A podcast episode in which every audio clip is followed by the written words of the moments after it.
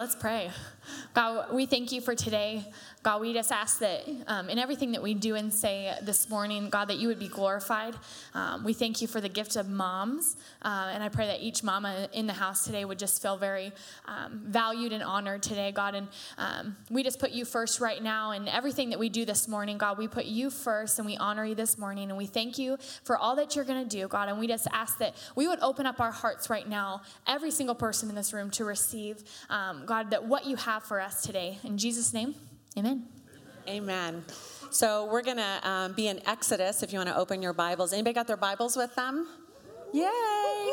It's nice to carry those things around. So, Exodus 1, and starting in verse 18, we're going to talk about some of the women that were involved in Moses' life. So, a lot of times we hear the story of Moses, and he did amazing things. He brought all of the Israelites out of slavery um, and eventually brought them to the promised land. But I want to spend a few minutes talking about the amazing women and mamas that helped him get there. So, Exodus 1, starting in verse 18, I'm just going to set the backdrop for what was happening in Egypt at that time. So, Joseph, we know the story of Joseph coming into Egypt um, as a slave, but he got great, he had great favor with the Pharaoh.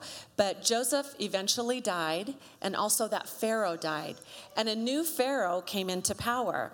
And this Pharaoh forgot all about the favor that Joseph walked in all he could see was that the Israelites had moved into Egypt, and all of a sudden they are multiplying and they are prospering, and the Pharaoh is jealous. How many people know an insecure leader is a very bad thing? It leads to very bad things, which it did in this case. So the Pharaoh's insecure. He's jealous of all these Israelites and he's thinking, how can I stop them from multiplying?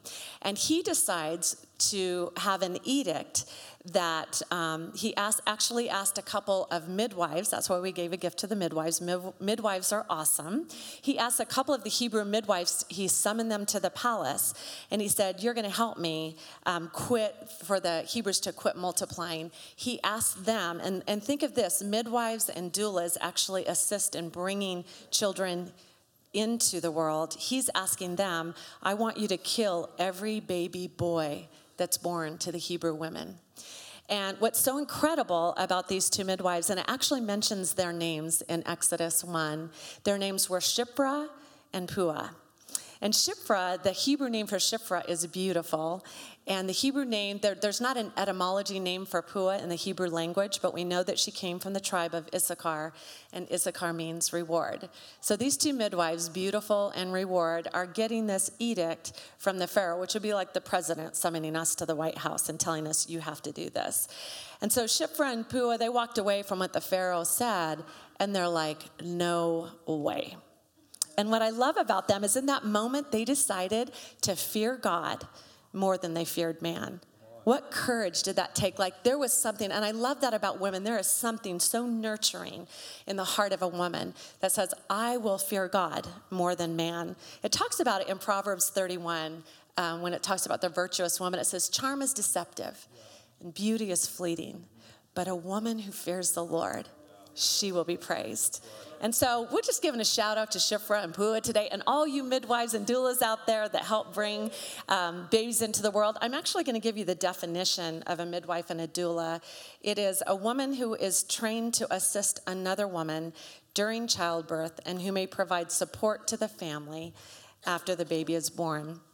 And I was corresponding with one of our doulas in the church, Rachel Shell, just asking her, like, what has it been for you since you became a doula? What, what's like your most exciting story of helping to assist and support the birth of a baby? And she talked about the very first woman that she helped and assisted in childbirth. And it was a woman from another nation. She was scared. It was her first baby, and she's in a new nation.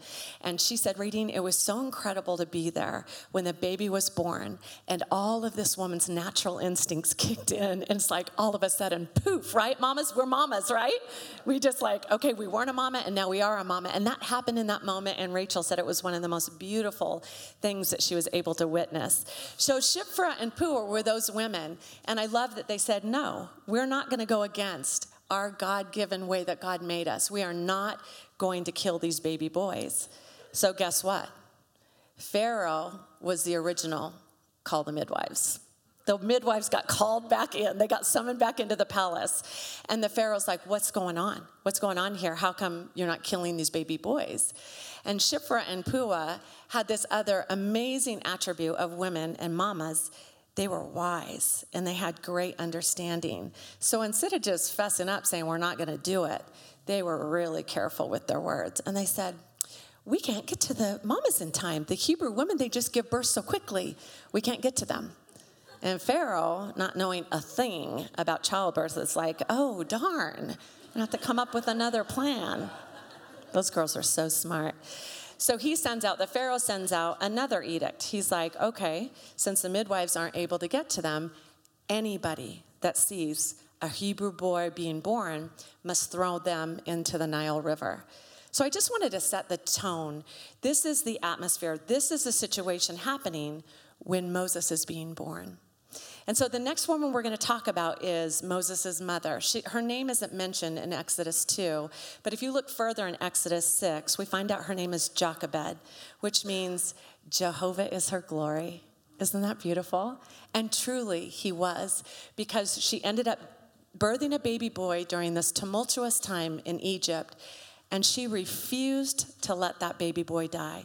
She refused to let anybody throw her baby into the Nile River. And I don't know how she did it, but the Bible says that Jochebed hid Moses for three months. Mamas, even dads, go with me. Newborn, fussy, crying. I had one that had colic for six months. It is almost impossible to keep a newborn quiet. And they probably lived in tight quarters in a village.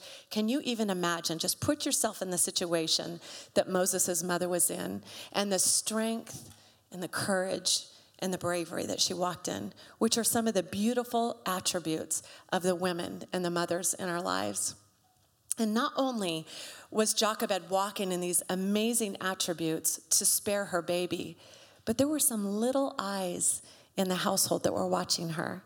We know that Moses' mother had two other children. She had a little boy named Aaron, who was about three when Moses was born, and she had a little girl, Miriam, who might have been around, they say around six when Moses was born. And these little babies, these little kids are watching to see how Moses' mother responds to the time she was living in. Can anybody relate? I mean, we live in some pretty intense times now. Maybe it's not an edict, thank goodness, from the Pharaoh or the president asking us to kill our babies, but we, we know the things that we're faced with in today's society it, it causes it, its need for great courage and boldness. So we're also we're raising up these little kiddos in our household that are watching to see what we do. Are we going to fear God more than we fear man? And so Miriam and Aaron, they're watching what their mom's doing. Three months goes by. Moses' mother realized, I can't keep hiding this baby. This isn't working. And so she comes up with a plan, which mamas and women are super good at. We're super good at plans. We think it through. We're always thinking, what's going to be the best situation? And her plan was she made a papyrus basket and she coated it in tar so that it wouldn't leak. And her idea is she's going to place her three month old baby in the Nile River. Guys, can you even imagine? Some of you, any of you who have three month old babies or less, can you imagine placing your baby into the Nile River. Now, the Spokane River would be bad enough, but the Nile River is the longest river in the world, and it starts up in the north by the Mediterranean Sea in Egypt, and it goes all the way down to Uganda. So if this baby that Jochebed is placing into the reeds gets loose of the reeds, that baby's going to end up in Africa. I just can't imagine what she was going through in that moment of placing her baby in the reeds. But one of those little babies in her household that she had raised up to walk in great courage and bravery and wisdom, she says, Miriam, I'm going to put you in charge. Six year old, imagine putting your six year old in charge of your three month old, and, and that three month old being in a really wild river. The other thing about the Nile River is I was kind of studying, like, are there any kind of creatures that live in the Nile River? And the first thing that popped up was the famous Nile crocodile. Oh, yeah, it just goes from bad to worse. So little Miriam, from a distance, is watching over her baby brother, which I think is so beautiful. And I think in the household of God, that's we raise our sons and daughters to love each other, their sisters and brothers to love each other and watch over each other. So Miriam's doing that. And in the Bible, it looks like all of a sudden, Pharaoh's daughter appears at the river. But will you go with me for a second? I don't think that was random. I think Moses' mother had been watching. She was trying to think of a plan to save her baby boy. And in her thinking, she's watching.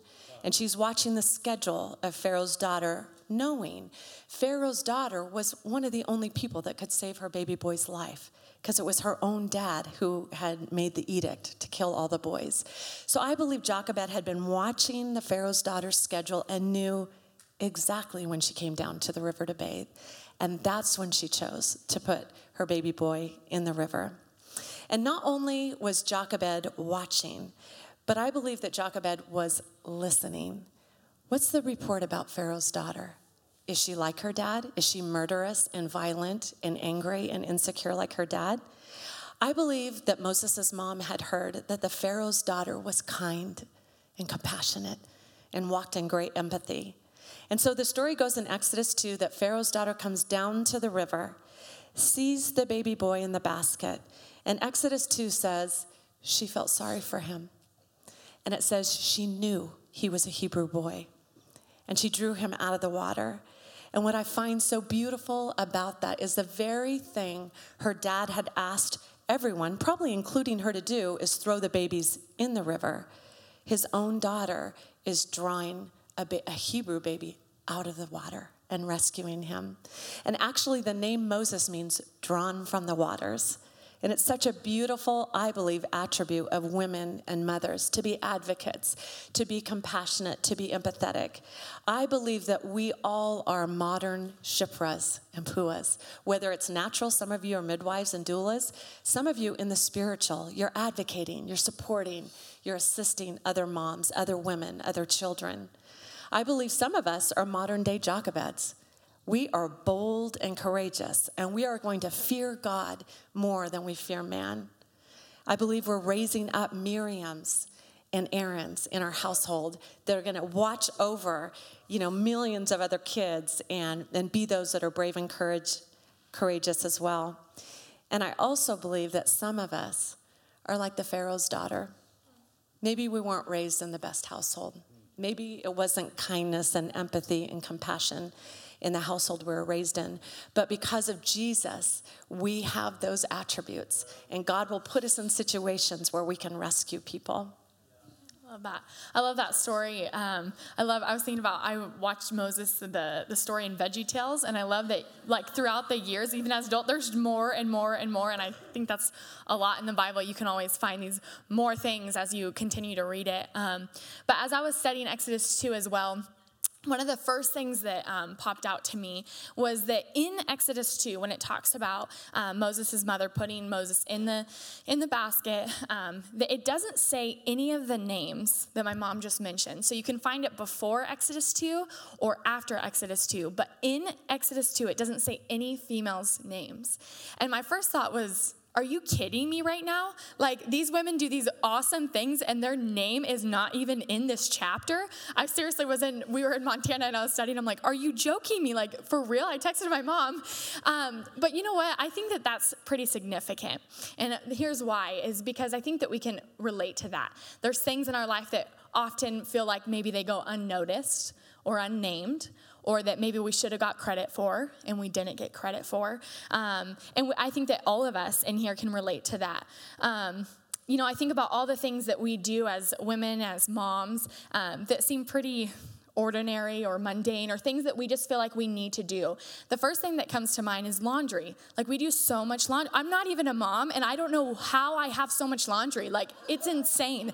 Uh, we produce a lot of laundry, so I do a lot of laundry. Seems kind of, you know, ordinary. Maybe it's um, taking kids to school or reading bedtime stories or playing with grandkids or um, working, changing diapers, all these different things that seem like it's just things that we need to do and pretty ordinary. And what I find that is very interesting is that in this story of Moses, most of us probably know this story because we've read it or heard it. And in this story, I can only imagine that Jochebed and um, the Pharaoh's daughter was probably just doing what they felt was necessary or what they needed to do.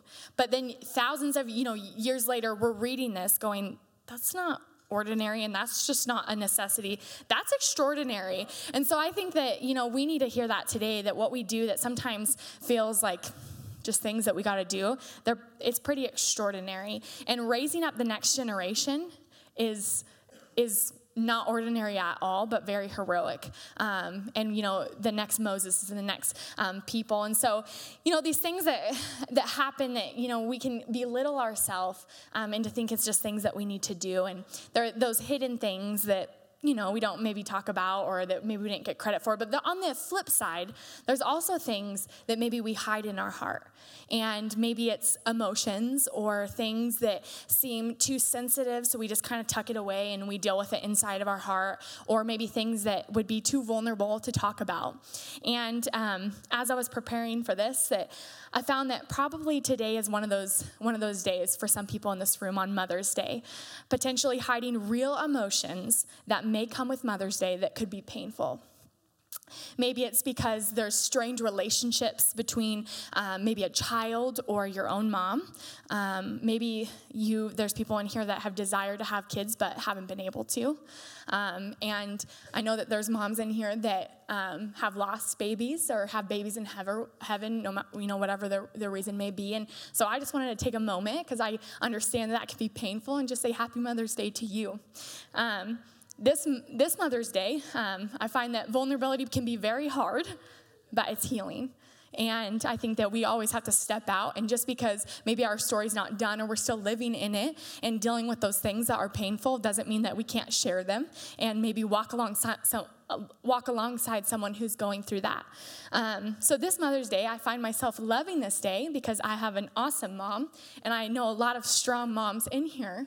But for for myself personally, it's been a day that's, you know, pretty painful and grieving this year for me. Um, in the past eight months, I've had two miscarriages. Um, one in October, um, we found out that we were pregnant, me and my husband, and the, the day after we found out, um, my whole family was gone, and so I was kind of like secretly excited because I get to like Pinterest how I'm gonna tell people and like tell my husband, and I was very excited. And the next morning, I woke up to um, what is not normal. You just know in your gut is not normal. Um, and later, uh, a couple days later, found out that I had miscarried at five weeks.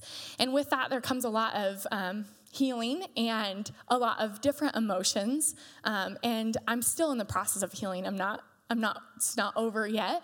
Um, but there's a lot of different emotions that come with that. And so we were um, advised to, you know, wait two months to, to maybe try again. And so we did. We waited two months, and right away we got pregnant again. And it was very exciting. And of course, with that, there was, you know, fear because of what we had been through. And, um, but, but, but we were excited and we were kind of, we didn't want the enemy to steal our joy in celebrating. And so, um, we had started telling some family and you know re- really close friends and we went to our eight week appointment and um, got to see the ultrasound and that, that little heartbeat um, and then you know after eight weeks it's um, or it's advised for moms to you know wait 12 weeks because that's more of the safe zone of when to tell people um, your rate of miscarriage goes down quite a bit um, and so you know, we got our pictures done, all these different things, celebrating, and we went to our 12 week appointment. And um, and the ultrasound tech you know told us that didn't look normal and that we had actually miscarried a couple weeks prior but just my body hadn't really told me that it had. Um, and so in the with that, you know, there's a lot of healing, and there, and I'm still in the process of that. And it's um, probably safe to say that there's probably people in here that maybe maybe can't relate exactly in that form, but there's something that maybe has been painful or um, that makes us stay a little bit harder. And um, it's it's okay that we're in a process, and you know, maybe your pain doesn't look exactly like mine, but you can relate. And I wish that I could sit up here and tell you that I know why things happen the way that they do, and um, why those things happen, and I, I, I don't understand and I, I don't fully know. Um, but what I do know is that God is good in every season and in things that seem painful and like, why would this happen? That He is still good and He turns all things into good and that my story and your story is not over and it's not done, but, but He is still good. And so um, often when we go through hard things, I'm sure you know that we learn things. And sometimes we wish that we didn't have to learn them the way that we do, but we learn things. And so I wanted to just share something today that I learned. Um, just during this whole this whole season.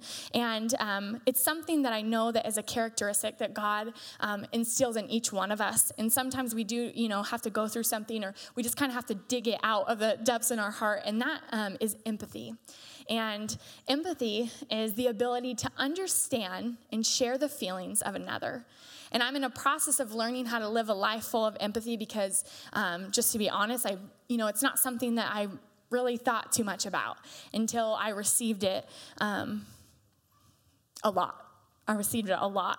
And I personally received it just when I felt very broken. I received it from my husband and my mom and family and friends and people who just gathered around me.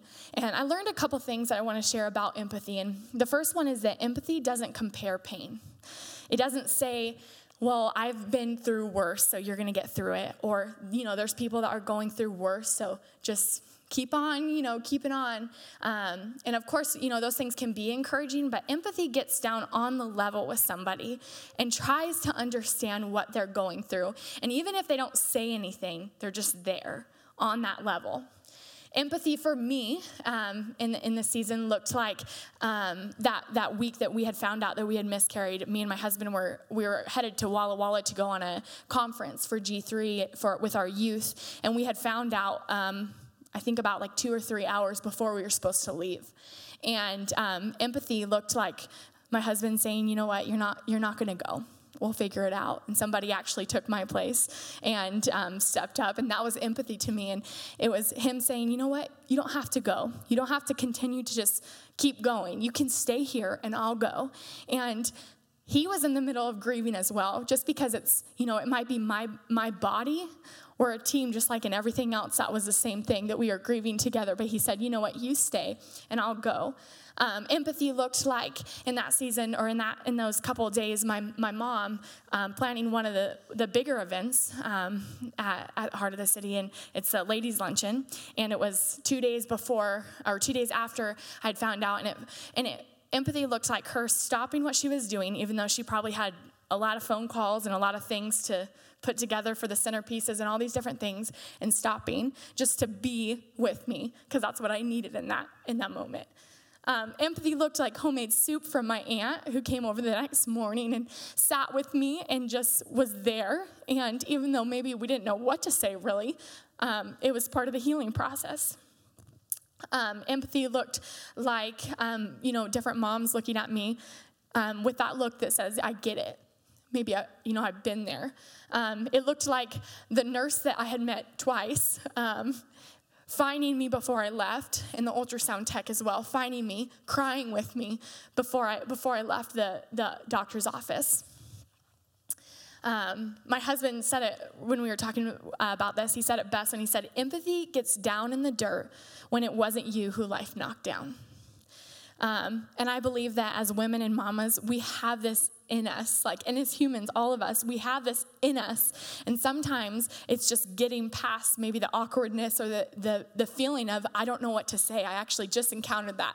I there was somebody and something had, you know, really horrible happened and i almost just walked away because i didn't know what to say but instead it's like you don't even have to say anything just go up to them maybe hug them or whatever they need in that moment um, in romans 12 15 it says rejoice with those who rejoice weep with those who weep um, Empathy doesn't just grieve with one another, but it also celebrates victories with one another.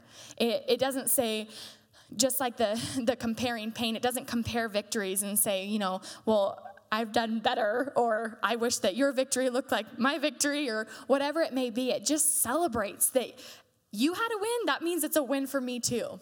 Um, and it grieves together if that is a season that, that it calls for. And empathy stops. And what I love is that in the in the Bible, you'll find time after time when Jesus stops for somebody, um, whether it's you know blind Bartimaeus or the woman at the well, goes out of his way to stop. So I know that as moms and women, we are called to rally around each other. Um, we're called to be like Jochebed and Pharaoh's daughter. They might have not even known that they were working together, but they were working together.